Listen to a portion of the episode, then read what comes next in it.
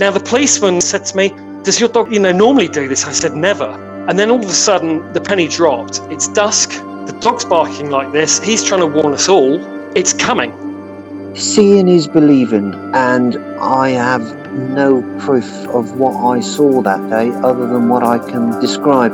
It was huge. It was like the weightlifter of cats. Welcome to Big Cat Conversations. We speak directly to people who've encountered one of Britain's big cats. We also discuss the bigger picture. I'm Rick Minter, and thanks for joining me.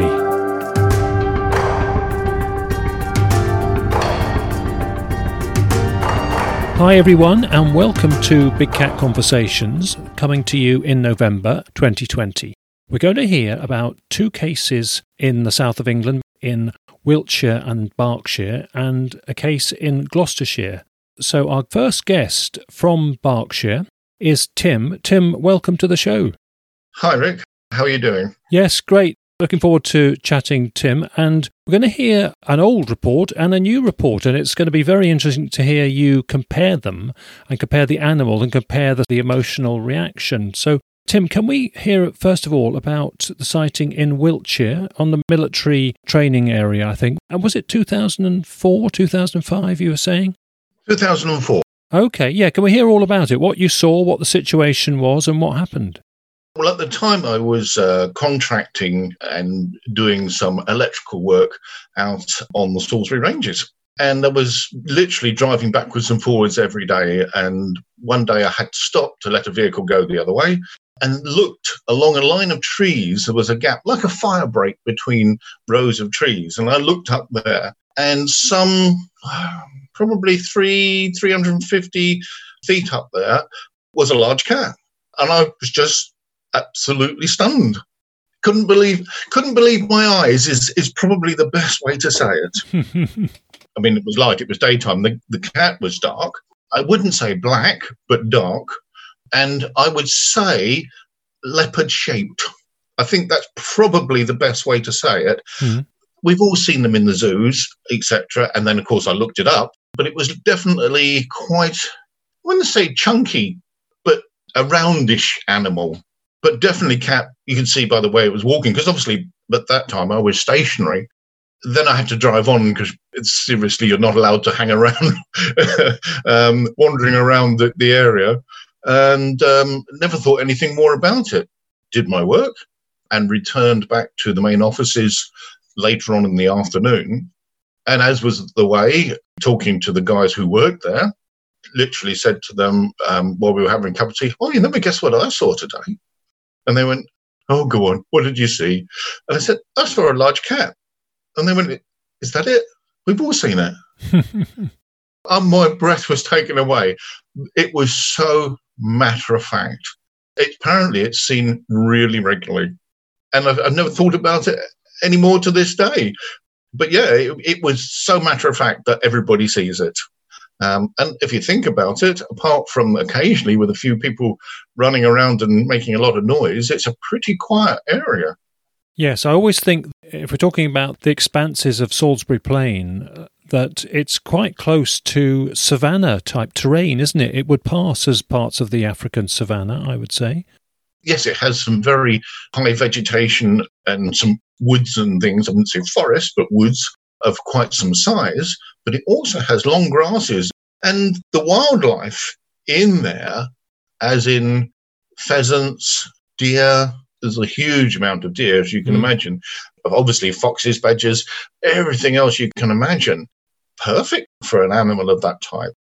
I obviously don't know whether it was a male or a female or whether it was passing through or whatever, but um, apparently it's been reported I mean, not just over months, but over years. Okay. Of course, there might be more than one. And how did you judge the scale, Tim? Where it was going to was pine trees. And it is a almost like you know how they sometimes plant pine trees for the wood and they're regularly set. And that's how you can tell the scale of the animal against the, the, the size of the trees. And presumably, at the distance you were from it, it would have been very small and hardly noticeable if it was a domestic sized cat, feral domestic sized cat. Definitely not a domestic sized cat. Oh, absolutely not. No, I'm convinced, absolutely convinced, it was a large cat. It was in the grass between the trees, between the rows of trees. I wouldn't say the grass there was particularly long, it's not mown, but perhaps a, a domestic cat would have been hidden.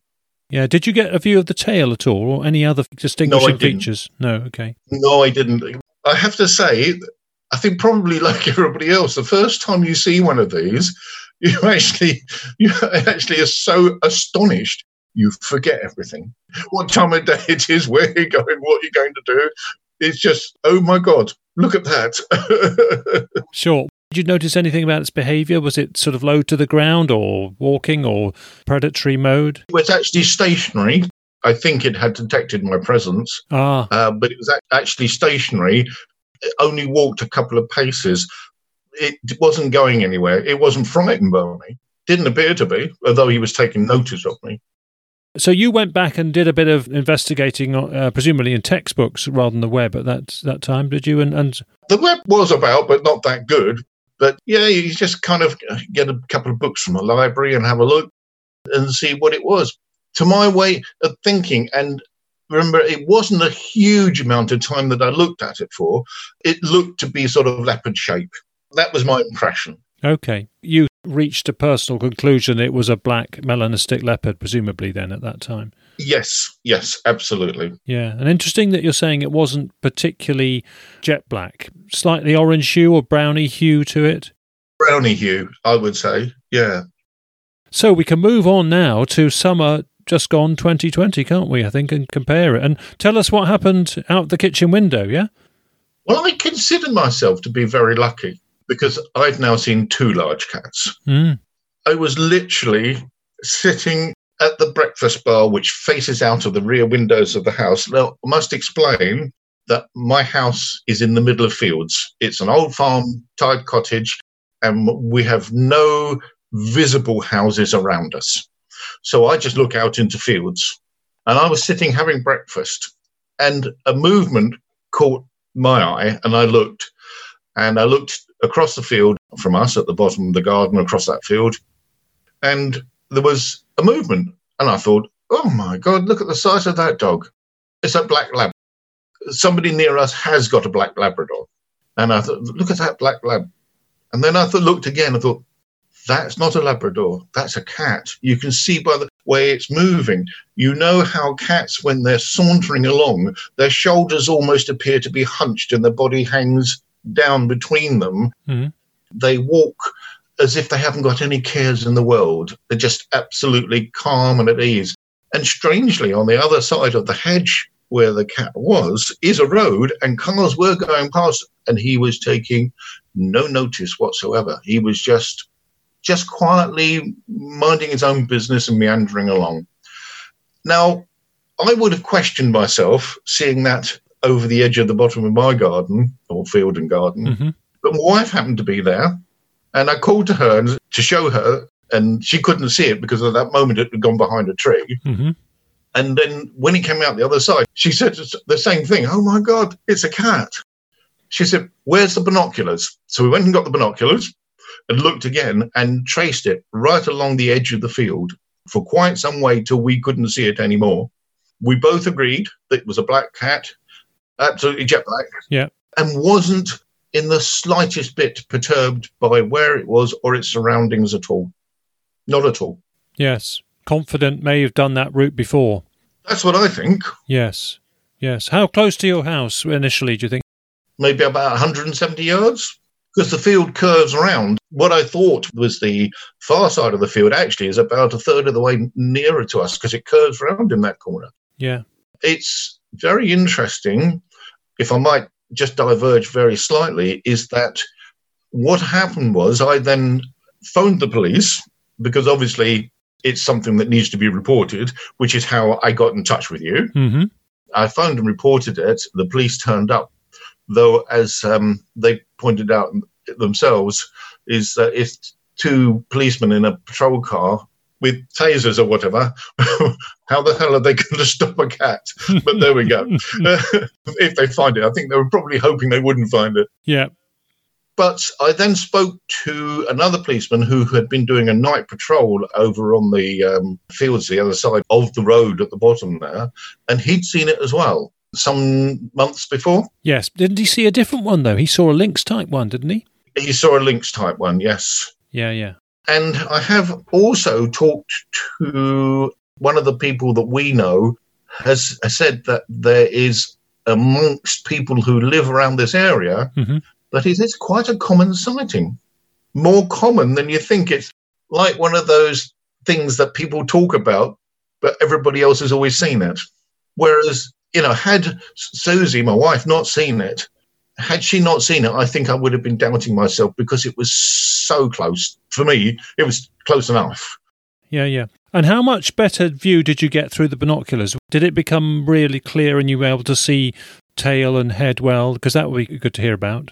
Yeah, I mean, as far as I'm concerned, from the close up view, it seemed to have rounded ears rather than pointy ears. Yeah. Whether that makes a difference or not, I don't know. Uh, most of our listeners will know that's a big tick in the box for something like a black leopard, if it was a black leopard, a melanistic leopard.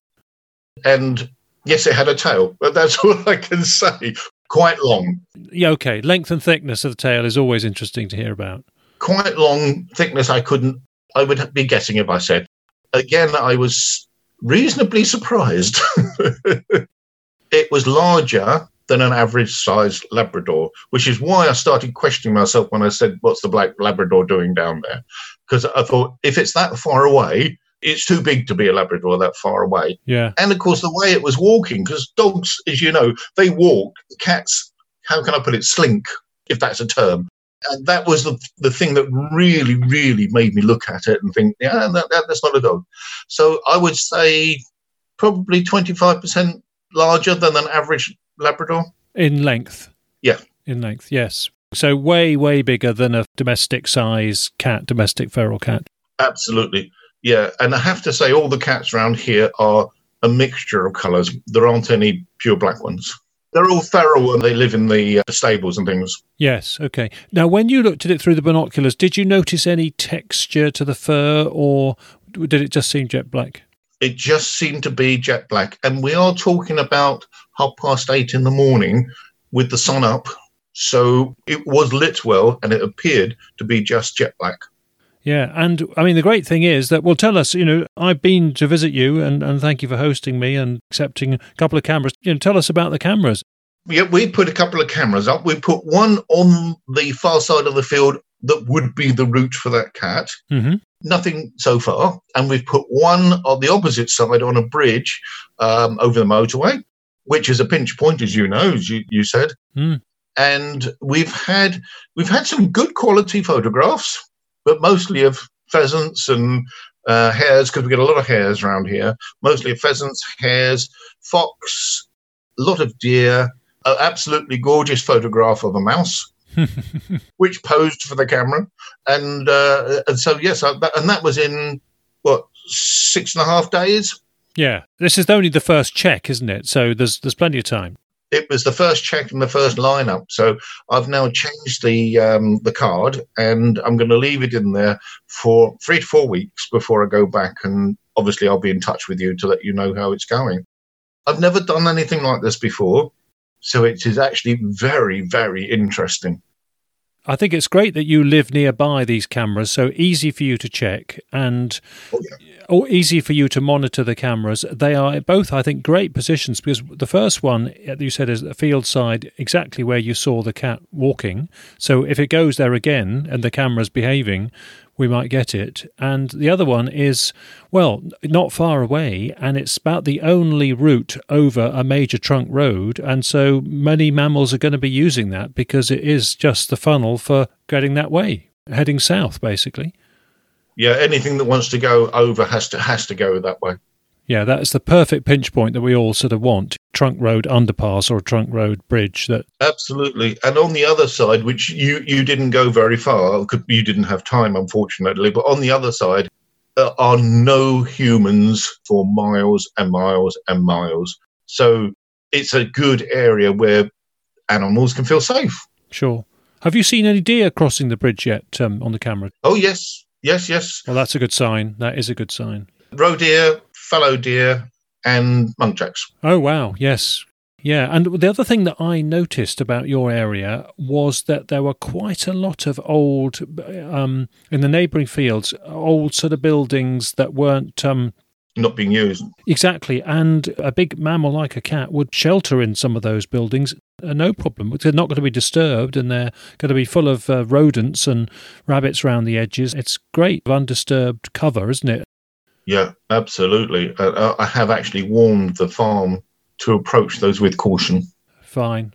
I think that's the right thing to do. And I always meet a new landowner and they've got old moribund buildings or old caravans that have got a window off or something, mm. I always say, well, if you're going to meet it anywhere, this will be where, so be, be careful. We've had farmers back out of barns before and twice heard of people seeing one sort of sleeping, resting up in an old um, semi derelict caravan, which they will do. If there's no human disturbance, human smell there, they might well do that. But how long after a human habitation does the, the smell of us last? I mean, does is it is, does it disappear in a couple of weeks or? I don't know, but I actually think does it matter? How much does it matter if the human smell is around? Well, I expect at a motorway edge or a trunk road edge, not a great deal because there's going to be plenty of human smell around there from litter and um, uh, whatever. Mm. Anyway, even though there's no houses around there. I don't know is the answer, and I'll try and look that up and find out if anybody does know. But that's a very valid point because both cameras are, are near roads. Mm.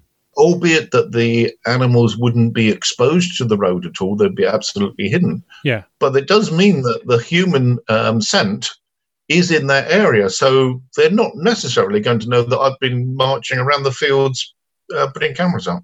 Yeah, I, I mean, I still feel it's a good discipline, and you're better off minimizing the trips to the cameras and minimizing the disturbance. But I think in a place of deep rural countryside, away from human activity, a cat is probably more sensitive to human smell than one near the edge of a town mm. or near the edge of a road. I just think it, you know, it's about what they're used to. So.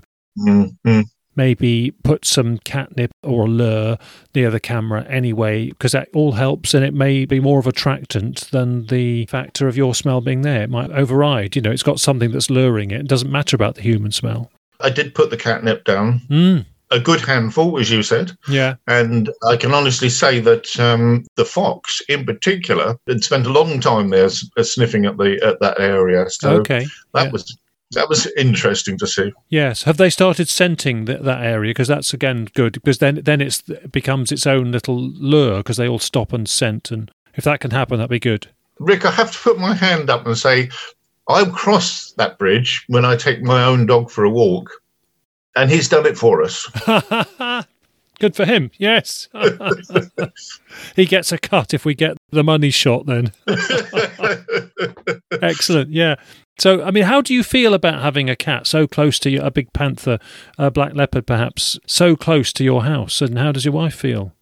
There is no doubt in my mind in this country that we have probably quite a few large cats that we generally don't know about. Mm-hmm. Therefore, the amount of cats versus the population, you know, how many people have been injured by a large cat? Mm, that would be none then. Um, or neg- a negligible amount. Negligible amount. We can't say none. Yeah. Um, therefore, it doesn't worry me in the slightest. Quite the opposite. I'd now sit and have breakfast every morning, hoping to see. You know, really do. I mean, I would love to see one. And, and, and this time, instead of grabbing the binoculars, I'll grab my wife's um, um, Nikon camera and, and have a good, a good snap at it. Yes. Think you managed to get a decent, half decent photograph? It's a good camera. So yes, we'd get a very high resolution. Okay, so do you regret not doing that last time because you went for the binoculars? Would I have loved to have sat in front of you and said, "Look at that print"? Yeah. To be honest, yes. Like I said earlier on, we were just both so absolutely blown away by it that we just didn't think.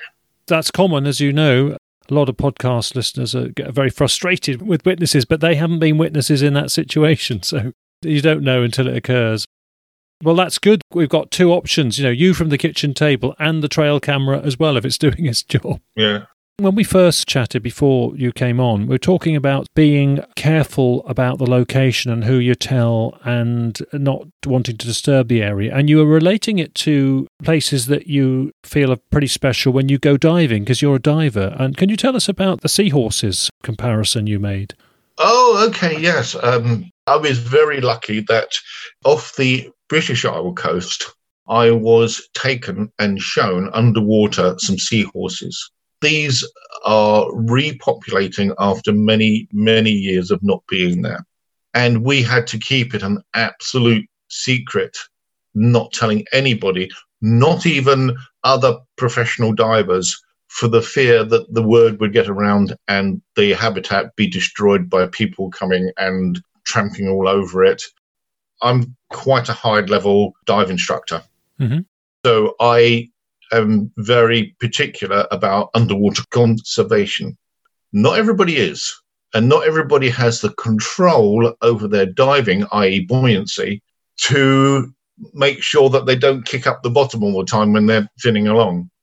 I've seen it and had to correct it many times. So the last thing we want is people coming and destroying the habitat that these seahorses would be in. And the same goes for the cats. The last thing we want is for hundreds of people to be tramping over the area, putting the scent down uh, and frightening the cats away, and we never see them again, which is effectively what would happen. I know probably other people would have other points of view, but you know, we want to treasure these. Isn't it wonderful that we've got this wildlife where so much of the world is being destroyed and stripped of its natural inhabitants? um, that we've actually got somewhere that where they're naturally inhabiting. Yes, we've done it randomly by accident. Yeah. If you're regular to the podcast, Tim, you've heard me ask plenty of people this, but I have to pose it to you. What if it took your dog? Do you think there could be downsides to having these large carnivores around? And because we've got to think about that as well. Of course there is. Of course there is, because you know you've also got to think of farms and farmers. We're not only talking about the breeding of cows and sheep and pigs. Mm. If the cats make themselves a nuisance, then okay, something has got to be done about it. But humanely, I mean, mm. could we humanely trap? Could we track the cat and, and capture it rather than kill it? And one would like to think that if farmers, gamekeepers, farm managers were having a problem, that they'd make a noise about it so that we would know and possibly be able to do something about it. And that would support them getting assistance rather than them suffering in silence. Yeah, absolutely. As you know, I live on the edge of a, an estate and I have been talking to the estate people, and not one of them has had a negative reaction. Yeah, it's very decent of them, I have to say, and they've they've been very positive about putting the cameras up and wanting to keep in touch absolutely. Of course, we had to have permission, yeah. but it wasn't just permission. It was like, oh yes, and let us see the results. You know. Which is wonderful because you're acting as a broker with the landowner, so there's a trust there, and we can only do this educational work really with the the benefit and the agreement of the landowner. So good for them. It's the only way we'll learn more about these animals eventually. Their habits are somewhat similar to they would be in their natural environment, but they've also adaptive. So they've adapted to our country and eating habits, etc., must be different. Well, you say that, but they've evolved as a large wild carnivore to be an ambush predator for wild ungulates like deer and deer related species. So, black leopards in Asia really will target the barking deer, which is the muntjac deer, same thing. And we've introduced muntjac here, so no different really the whole business of adaptation and to what extent they've adapted is a very important and interesting talking point, of course, because they're they're here. They're not in India or Malaysia, they or Africa. They are leopards and pumas in Britain. Yes, I suppose because we're an island, they've got no way off. It's not as if, like in France, they could walk off to Germany or Spain or whatever. Um, yeah, they're in our country. They're here to stay. But it's not like they breed rapidly like um, herbivores. They are apex predator with limited numbers and limited litters. Yeah, and can mm. you just quickly tell us what's it like to be diving and be close to seahorses? Okay, what I would say is it's not just seahorses, it's every living thing under the sea Yeah. in its vast variety and wonder. People say to me, Do you dive off the coast of the UK? Oh, it must be horrible. it is wonderful. Yeah. If you dive off, uh, let's say, out to sea from Poole or Swanage or from Portland and find some nice reefs and things to look at. During the mating season, wrasse, which is a type of fish, the males are blue. Mm. And it's like blue fish around the UK. I mean, yes, they are, and prolific. I've always said it is an honour for me to be under the water in the tank rather than on the glass outside looking in. And how aware is something like a seahorse of your presence if you're close to it? Unless you disturb them, they take no notice, but they are delicate. You don't crowd, you never crowd anything. Mm. But if you're maybe four, five feet away and still, and just literally relax your whole body so your whole body is relaxed, they won't bother about you at all. They'll just go about their business. Because you've got no threatening vibes, even underwater, that they're detecting. Absolutely. Same goes for mammals on land, I think. It is very much the vibes that you're giving off that they will respond to or not. Oh, definitely. Definitely.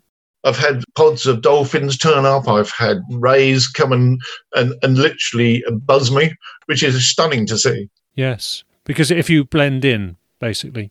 Yeah. I am renowned as a diver for being totally chilled. When I hit the water, I totally change and, and just relax every muscle in my body. Another reason is you use a lot less air if you do that. So must be amazing to do free diving, you know, hear about the free divers who do that sort of thing to extreme. that frightens me. I like tanks of air on my back so, so I know I can breathe. Have you ever seen a big predator, uh, the equivalent of a big cat, underwater? Um, I've seen a few sharks. Okay, that's what I was getting at. Yes. Yeah, okay. Well, what you've got to remember is only 10% of sharks in the world are dangerous uh, to humans. Yeah. And I used to go regularly in April, May to Fuerteventura because the angel sharks come in for mating. That's in the Canaries, is it?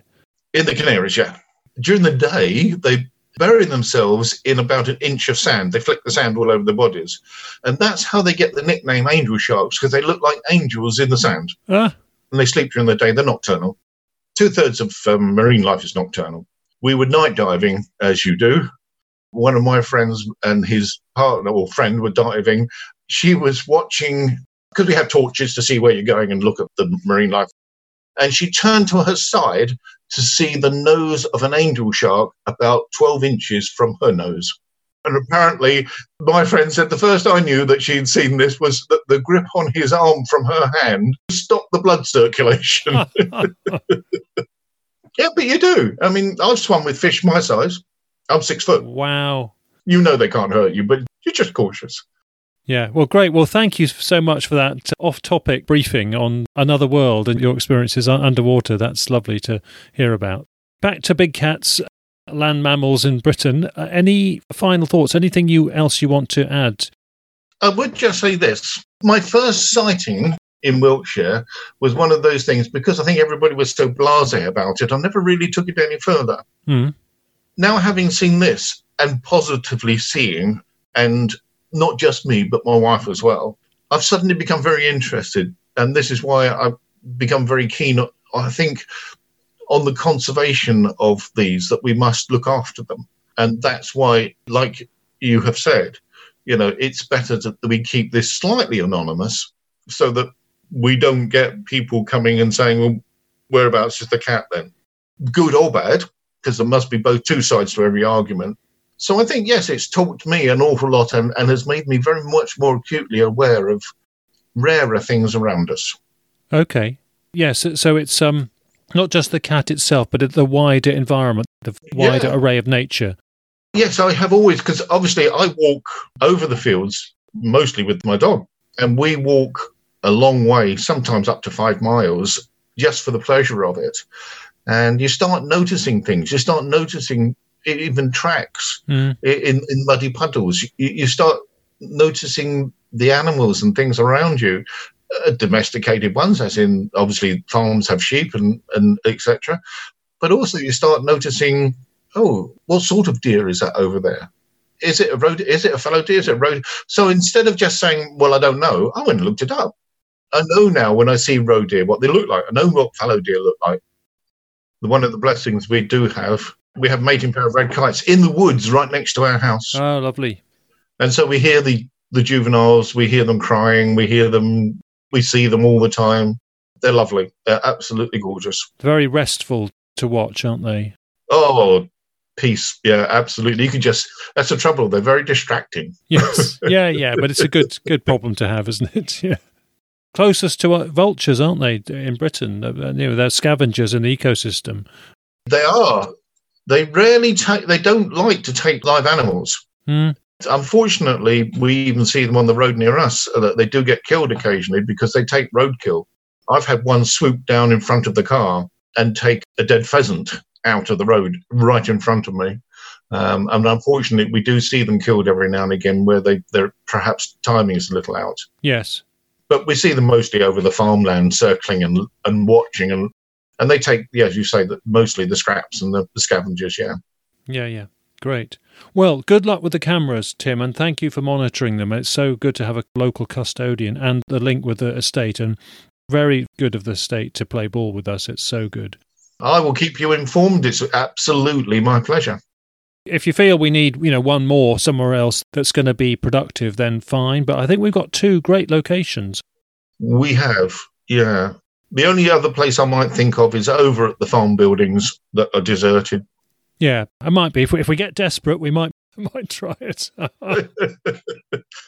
Tim, thank you very much for coming on. I'm sure our listeners have enjoyed all of that and hearing about your diving underwater experience as well. Very grateful for you coming on Big Cat Conversations, Tim. Thank you. Uh, my absolute pleasure, Rick. Lovely to talk to you.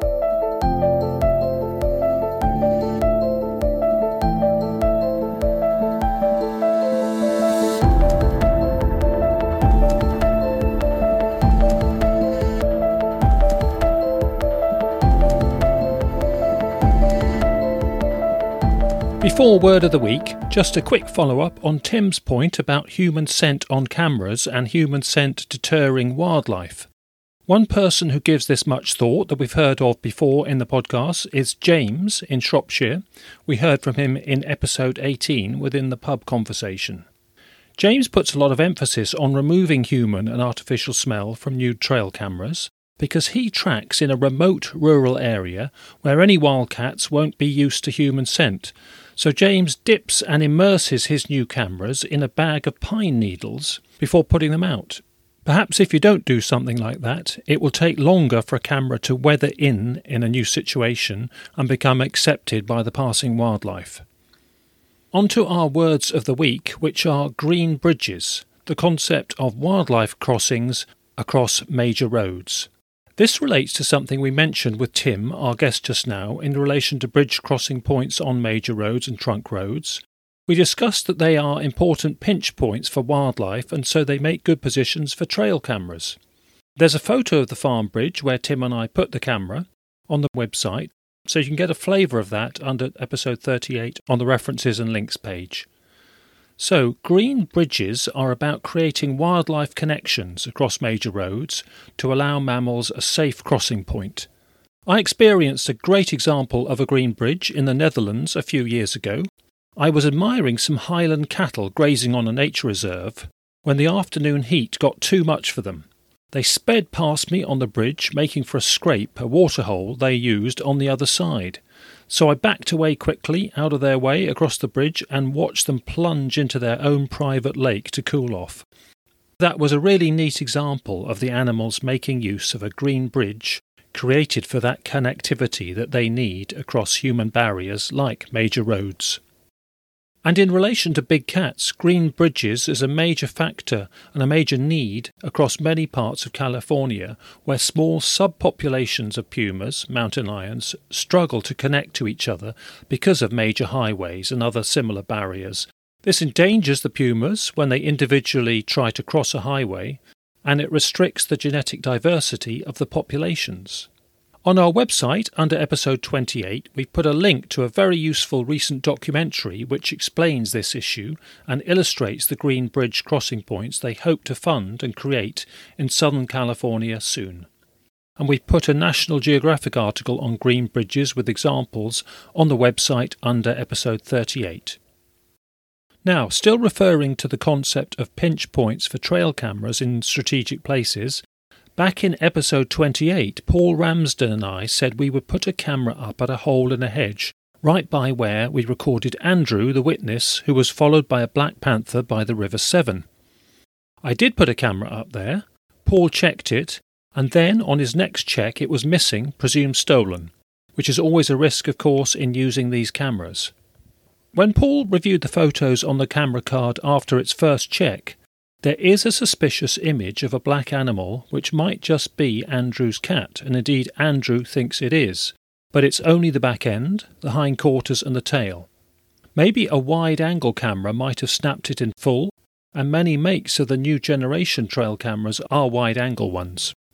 We've put the photo I'm referring to under episode 28 on the references and links page of our website, and there are some scale comparisons with it so you can judge for yourself.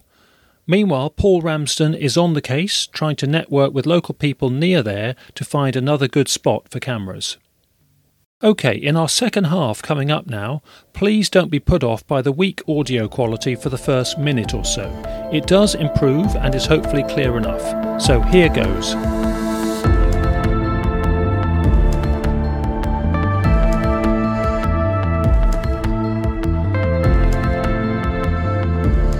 For our next guest, we welcome Maria from the Tetbury area of mid south Gloucestershire. We're about to hear of a couple of encounters that happened in July 2020. Some of you may have read about the first encounter in the press. We're going to hear about that one and hear what happened as a follow up. So, welcome, Maria. Thanks for coming on the show. Hello, Rick. In fact, you're the second Maria within three episodes, the previous Maria encountered a lynx in woodland in Cornwall. And in that episode, also, the other guest who saw a lynx like cat, I think that was probably within five miles of your area near Tetbury in the southern part of Gloucestershire. He saw two cats. Uh, he doesn't think they were the same. And the second one was a puma like cat, and we're going to hear that yours was a puma like cat. So maybe it was the same animal. Anyway, take us through it, Maria. Take us through the first time. And you were dog walking with your other half and the dogs, were you? Yeah, that's right. We were walking up the path near Tetbury, it was. All of a sudden, my husband, who was in front of me, he stopped suddenly. I was like, oh, what's that? He was pointed across the field down this bank. And I looked over and I was like, oh my God, that's a big cat. I was really shocked and stunned we were like, well, nobody's going to believe that we've seen this. We just stood like totally gobsmacked watching it. It was just so quick. And then it went. We were walking along afterwards and like, did we really see that or did we imagine it? Then we were like, well, I saw it and you saw it. So it must have been real. It was surprising that the dogs didn't make a noise because normally lurchers, if they see something, they want to go and get it, but they didn't. They were dead silent. It was like they definitely didn't want to spot it. they definitely sensed it, did they? I think they probably did because they didn't make a noise like lurchers normally do. Lurchers normally make quite a noise or they want to go and hunt. They were like they didn't want to know. It was just so clear. It was a lovely, bright, sunny morning. It was about half past 10 in the morning you couldn't mistake it for anything else because it was just so clear and so bright that day. It was really muscly, really strong looking cat, and it was quite big. I would say it was larger than a Labrador, and it had a long, thick tail. Yeah. The shoulders were quite prominent as well. It was like a sort of a, a light, like sandy browny colour. All of that's adding up to a mountain lion type cat, isn't it? You identified it there and then, did you, as likely mountain lion, cougar, puma? I grew up watching lots and lots of wildlife programs, so I knew what it was as soon as I saw it. I thought, oh my God, this isn't normal for this country, really. it definitely looked like an, an American mountain lion, otherwise known as a cougar. You guys noticed that it had a rabbit in its mouth, is that right? Yeah, but the rabbit looked tiny compared to the cat. Gives you an idea that it was a large cat. We were so shocked. A lot of people say, oh, well, why didn't you take a picture? If you're not expecting it, you wouldn't have a camera ready for it. Was your instant reaction to check the dogs rather than take a photo as well? I imagine that occurred to you that the dogs were more of an issue than taking a photo. we didn't really think about it. We were just like, well, did we really see that? It was like a feeling of shock and excitement at the same time, if that makes sense. Say you'd virtually instantly thought, oh, I must document this and take photos on my mobile phone camera. Would you have had time? No, because by the time we'd have set the camera up and got it aimed at the right direction, it would have been gone because it was so quick. It was just gone. How long was the sighting for, do you think? Probably about a minute, if that even. Sauntering along, like not caring the world. Not far from where we were, there's actually a couple of houses further up the bank. If they were looking out the window, I'm sure they would have seen it as well. Begs the question if they have seen it, and that's where you're going to be able to film it from. This is actually what I said to my husband: is uh, I wonder if they've ever seen it. They would be overlooking it easily. Corin in um, episode two had that situation. She was a long way across the valley, but she'd seen one several times, so she was able to have a camera ready and filmed it eventually, even though it was such a long way away. Difficult to film it with a steady hand, but that's when people do have the chance to film them, I think. So, was it aware of you, do you think? Was it noticing you or not? I don't think so. We were above the bank, so if any wind was blowing across, it would have gone above it. We were looking down on it. So I don't think it would have got our scent at all. It was just casually strolling along like it didn't have a care in the world. A little bit further up, there's a few bushes where it could have hidden up. And not far from there, there's wooded area. It does look like the sort of place where anything could have gone up there and hidden in there if it wanted to. Had you heard of any gossip of reports there precisely or in the general area before? No, not heard of anything. I keep sort of like listening out to see if anybody's seen anything there. Nobody says anything. It's always like roughly around the area, but not that area. There's reports within five, ten miles of you. I'd always been sceptical of it because I always thought, yeah, I'll believe it when I see it. But then after that, I've seen it. it's like because I always thought, well, never see like a really good clear picture. After seeing it myself and then thinking about it, I thought, well, I can understand why now. Say that was your land, you owned that land, and you got a clear picture of it yourself. I bet you wouldn't release it to the press. I bet you would keep it up your sleeve, wouldn't you? I probably would actually, because I don't think I'd want a lot of people trampling around my land trying to find it. I'd much rather it was just left alone to be a wild animal because if there's lots of people trying to get it or trying to hunt it or trying to find pictures of it all over the place, it wouldn't really be like a wild animal. I don't think it would be very fair to it. If you've heard the podcast uh, episodes before, a lot of people think like that. It's remarkably consistent from the people who come on the show in the main. But incidentally, I mean, I have been briefed within the last couple of weeks of doing this. We're now in um, mid November, aren't we? Just coming to mid November. And yeah, within the last three weeks, there's been very detailed report to me of uh, footage taken of a puma in another part of the country, not Gloucestershire. I can't say where, not allowed to say where, but they've got too much to lose from releasing it. So it's back to what we've just said if you had it on your land and you owned that land, you probably wouldn't be very motivated to tell the world about it. No, I mean, the other thing is a lot of people are so skeptical of it that they probably wouldn't believe you anyway. We didn't really believe anybody when they said about it before we saw it. So it's like, why would anybody believe us? What do people think that you saw? Presumably people, friends and family don't think you're lying. They think you're just misciting a dog carrying a rabbit in its mouth, do they, or something? A few people think that we're probably completely off our rocker and just imagined everything. some people talk to you as if to say they don't actually believe you, but just go on, say what you want. I think they are quite skeptical of it, really. Does it help yourself and your husband that you both saw it and you can sort of validate each other's sighting? Yeah, it does. Because, I mean, if I'd seen it myself, I'd be doubting myself. But because I know somebody else saw it as well, it's like, well, um, it, it must be real because it wasn't just me. So the press report also said that, and I think this is intriguing and probably what a lot of us uh, can identify with, is that your husband didn't get his tasks done for the week during that week because he was too preoccupied with thinking about it and following it up and wanting to see it again. And eventually he set a camera or two up, didn't he? Yes, he did. And dragging me out in the evenings with him to try. To I mean, I'm not going to lie. I've been very nervous about going back I worry that what's going to happen if I see it face to face. I get very nervous about it, to be honest, because it's quite a big cat.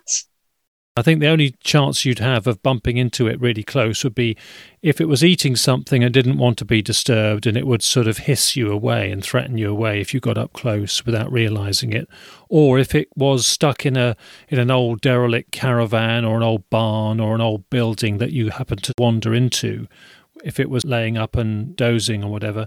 Otherwise, I don't think you're going to just bump into it on a footpath. It's going to hear you coming and be away. So I think the chances are remote of you having a close encounter. Although you and the dogs were out walking two or three weeks later and heard it. Is that right?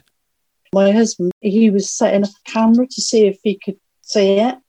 And I was waiting with the dogs, and it was getting dark, and I was thinking, God, I don't really want to be standing here very much. So I was starting to get a bit nervous.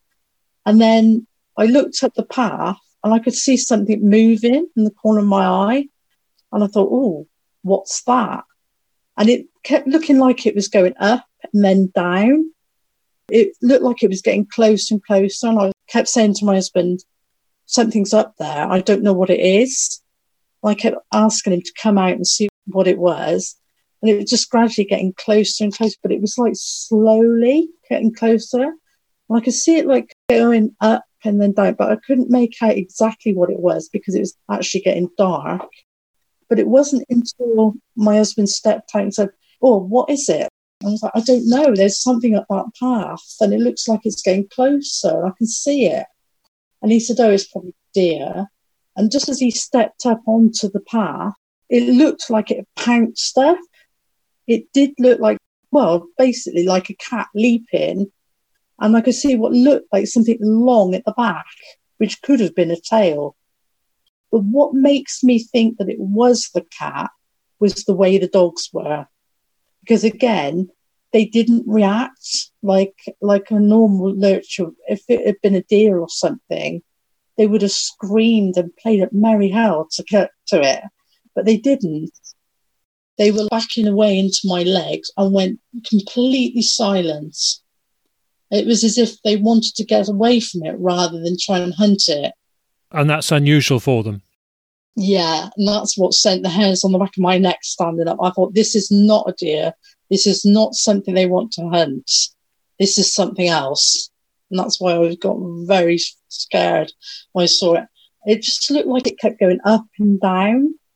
One minute it was getting closer and it looked like it was up, and then it would get down, and then it would get closer again, almost like waving, what I could see. It was almost like it was stalking what, whatever it was, but it was way too big to be a fox. And I don't think it would have been a dog either. The way it moved wasn't like a dog. You could just see like the outline of it, like a silhouette. That's all I could see. You didn't have a torch, a spotlight to shine at it? No, I didn't. The only thing that husband had was his phone light. He went to see it, and I just saw the back end with this long bit. But I thought, gosh, that could have been a tail. But what made me think that it was the big cat again was the way the dogs were. A lurcher wants, if it was a deer, they want to attack, they want to chase it, but they didn't. They wanted to go the other way. Had you ever experienced that behaviour from your dogs before? No. If there's anything they want to hunt, they will make a lot of noise about it and they want to go. They will pull so hard they'd nearly pull you over, but they didn't. They would push in against my leg as if to say, let us get away from this, whatever it is, sort of thing. Having had the sighting and that encounter, how do you feel about the local countryside and walking your dogs there now? I'm constantly on the lookout and well, I was a little bit nervous about it, but now that I realise that they're more likely to run away from me rather than attack me or anything, I feel a little bit more at ease about it, if that makes sense. Yeah. Because before I was like, I don't really want to be here. I'm a bit worried about if I do actually meet it. But then you'd like to see it again in a way, is that right? Oh yeah, I'd love to, if I could actually see get a picture of it or a little bit of film, you know, some sort of footage or it's like something to say this is exactly what we saw. This was real. Then I would be really pleased. Yeah. And it would be nice to have the picture anyway, because they're such beautiful animals, really, that it would be lovely to have that picture as well. Yeah. Your husband set up, um, how many trail cameras has he set up? He has two. Hopefully, the two of you are finding that interesting to do anyway. Yeah. It's almost addictive, really, because it's like we really want to find something on there to prove to doubters that there is actually something out there. Yeah.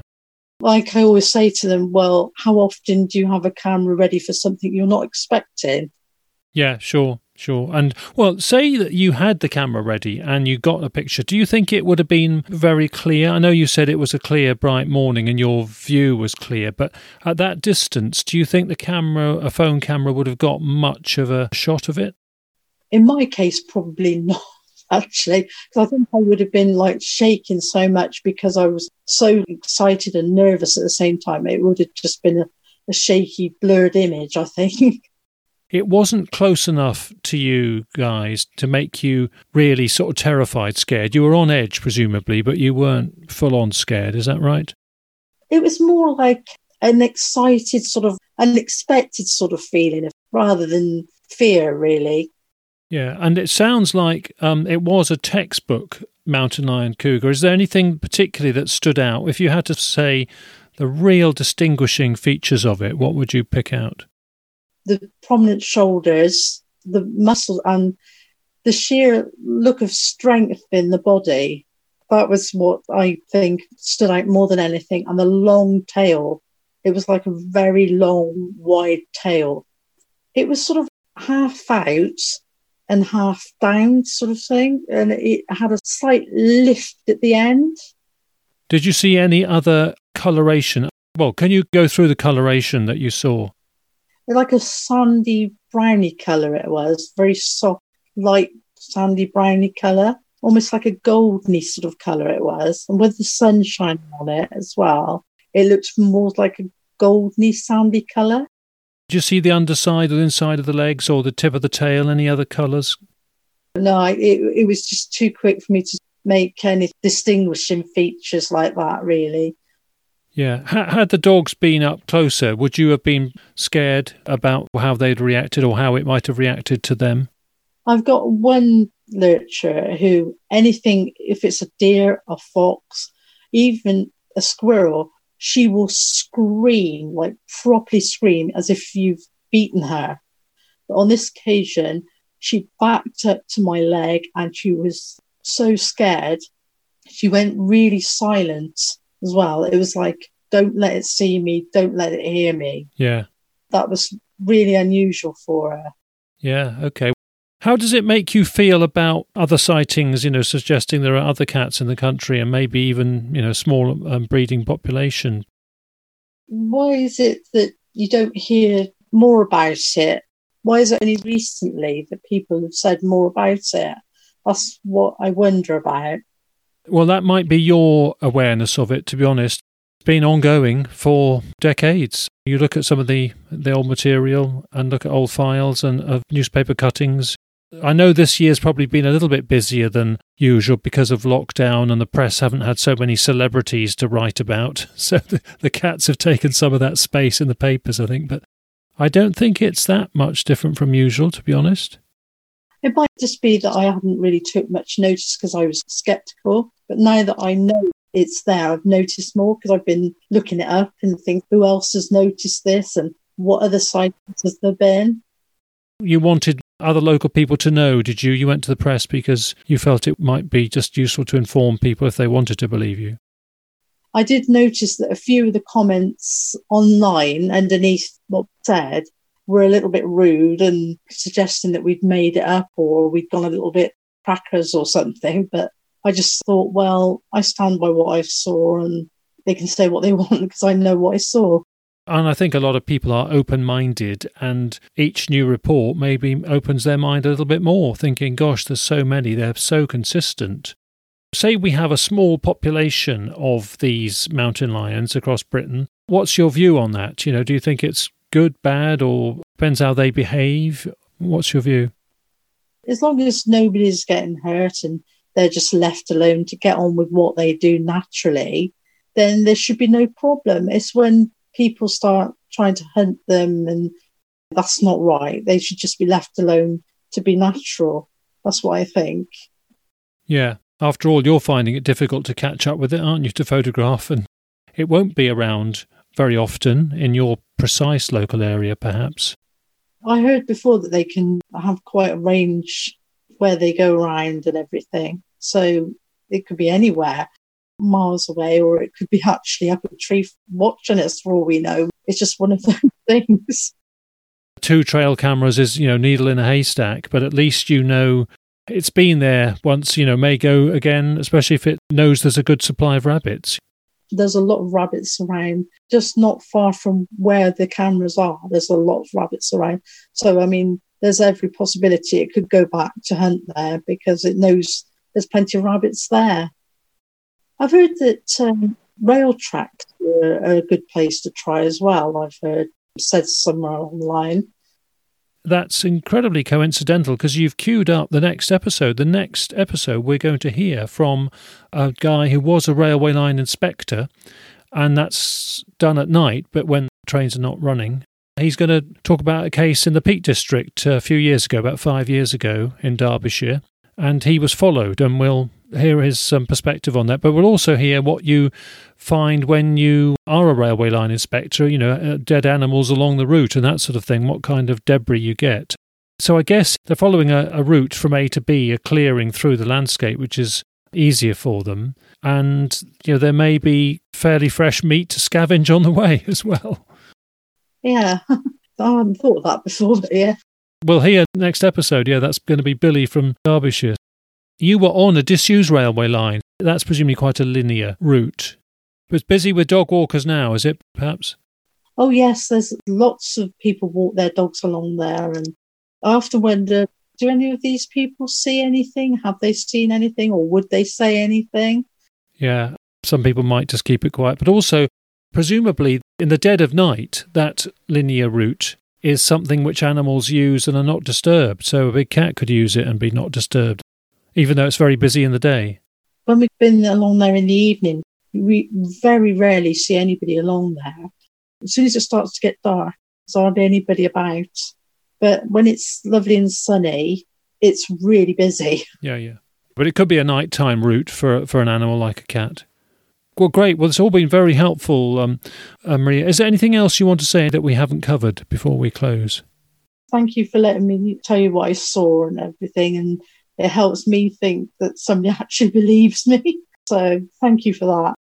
Part of the role of the podcast, we can all learn from each other. I think it's very important that we learn as much as we can from the, the witnesses, and very good that you had such a detailed encounter. And it's rare for people to see them with prey, you know, in their mouth. We did have a lady in Leicestershire who saw one eating what she thinks is probably either a rabbit or a fox that was a black panther, black leopard type one, but that was lying down in the grass ahead of them as they walked. But it's very rare, strangely enough, for people to actually see them in the act of carrying prey. Makes me feel quite honoured that I saw something that's rare. Rare in two ways, yeah.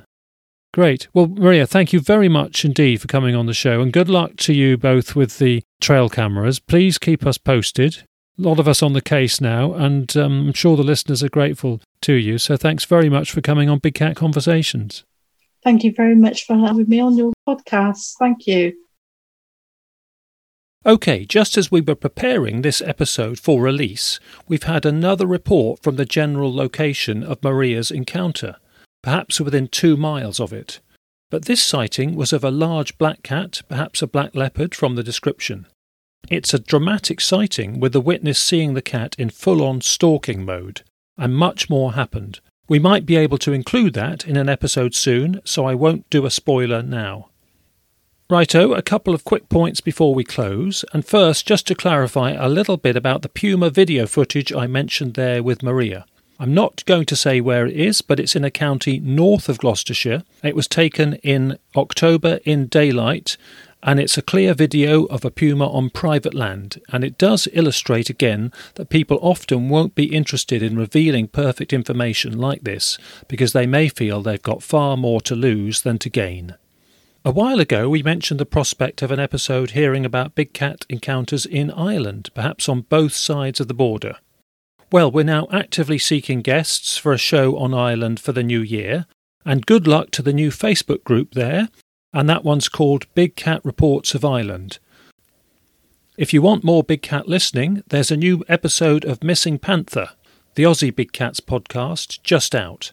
That one is episode 6 and it features the goings on in the southern state of Victoria, which has a rich history of panther and puma activity, as we've heard before on these podcasts.